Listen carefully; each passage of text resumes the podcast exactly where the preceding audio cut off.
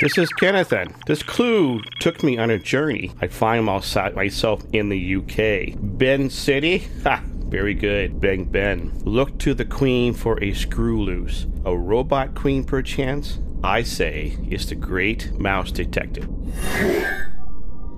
This is just so odd. Anything I can help with, ma'am? No, Chief. Thanks, though. I need to head to engineering to show them something. Maybe they can shed some light on what I'm seeing.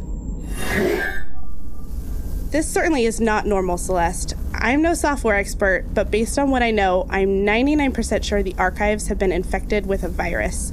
And I'm 1% sure of the kind, except that it isn't acting in a normal fashion. It seems to somehow be leaching or absorbing energy in the archive system, but not in any way that would put the system at jeopardy. So it's just a small fever and not Ebola. Exactly. Though that sounds like a comparison the captain would make. Hmm, I guess I've been out on this boat too long. Speaking of, looks like I will have to let Francisco know Alice unlocked the next riddle. Oh, have you tried having Alice see if she can purge the virus? It might be rudimentary enough for a ship AI to eradicate without having to code an upgrade for her. Only briefly. The thought did occur to me, but when I attempted to scan and purge after encrypting the rest of the archives, it said I needed the captain's clearance strange. But I would recommend he clears it. Who knows, that might even undo the whole historical record hostage situation we have going on. Appreciate the insight. Thank you so much for your time, Danae. Happy to help.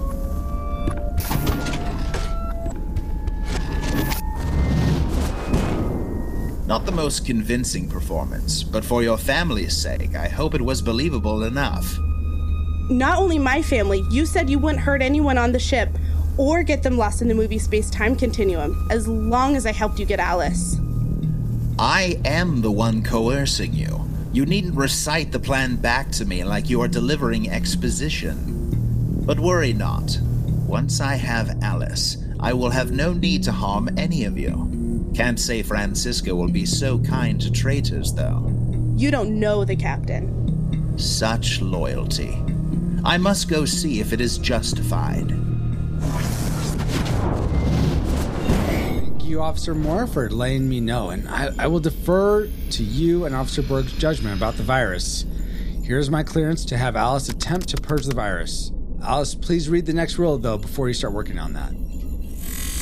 You will not find race cars in the desert under sand, nor lasers pointing to a launch pad to land. But wish for ice cream and dimes, a genie. You might help in the nick of time. You know, maybe it's a game. Maybe. But I'm glad Ken's answer got us to this point, Cap. I will get the word out to the rewinders to send us an audio message of their name and answer to this new riddle. Make it so, XO.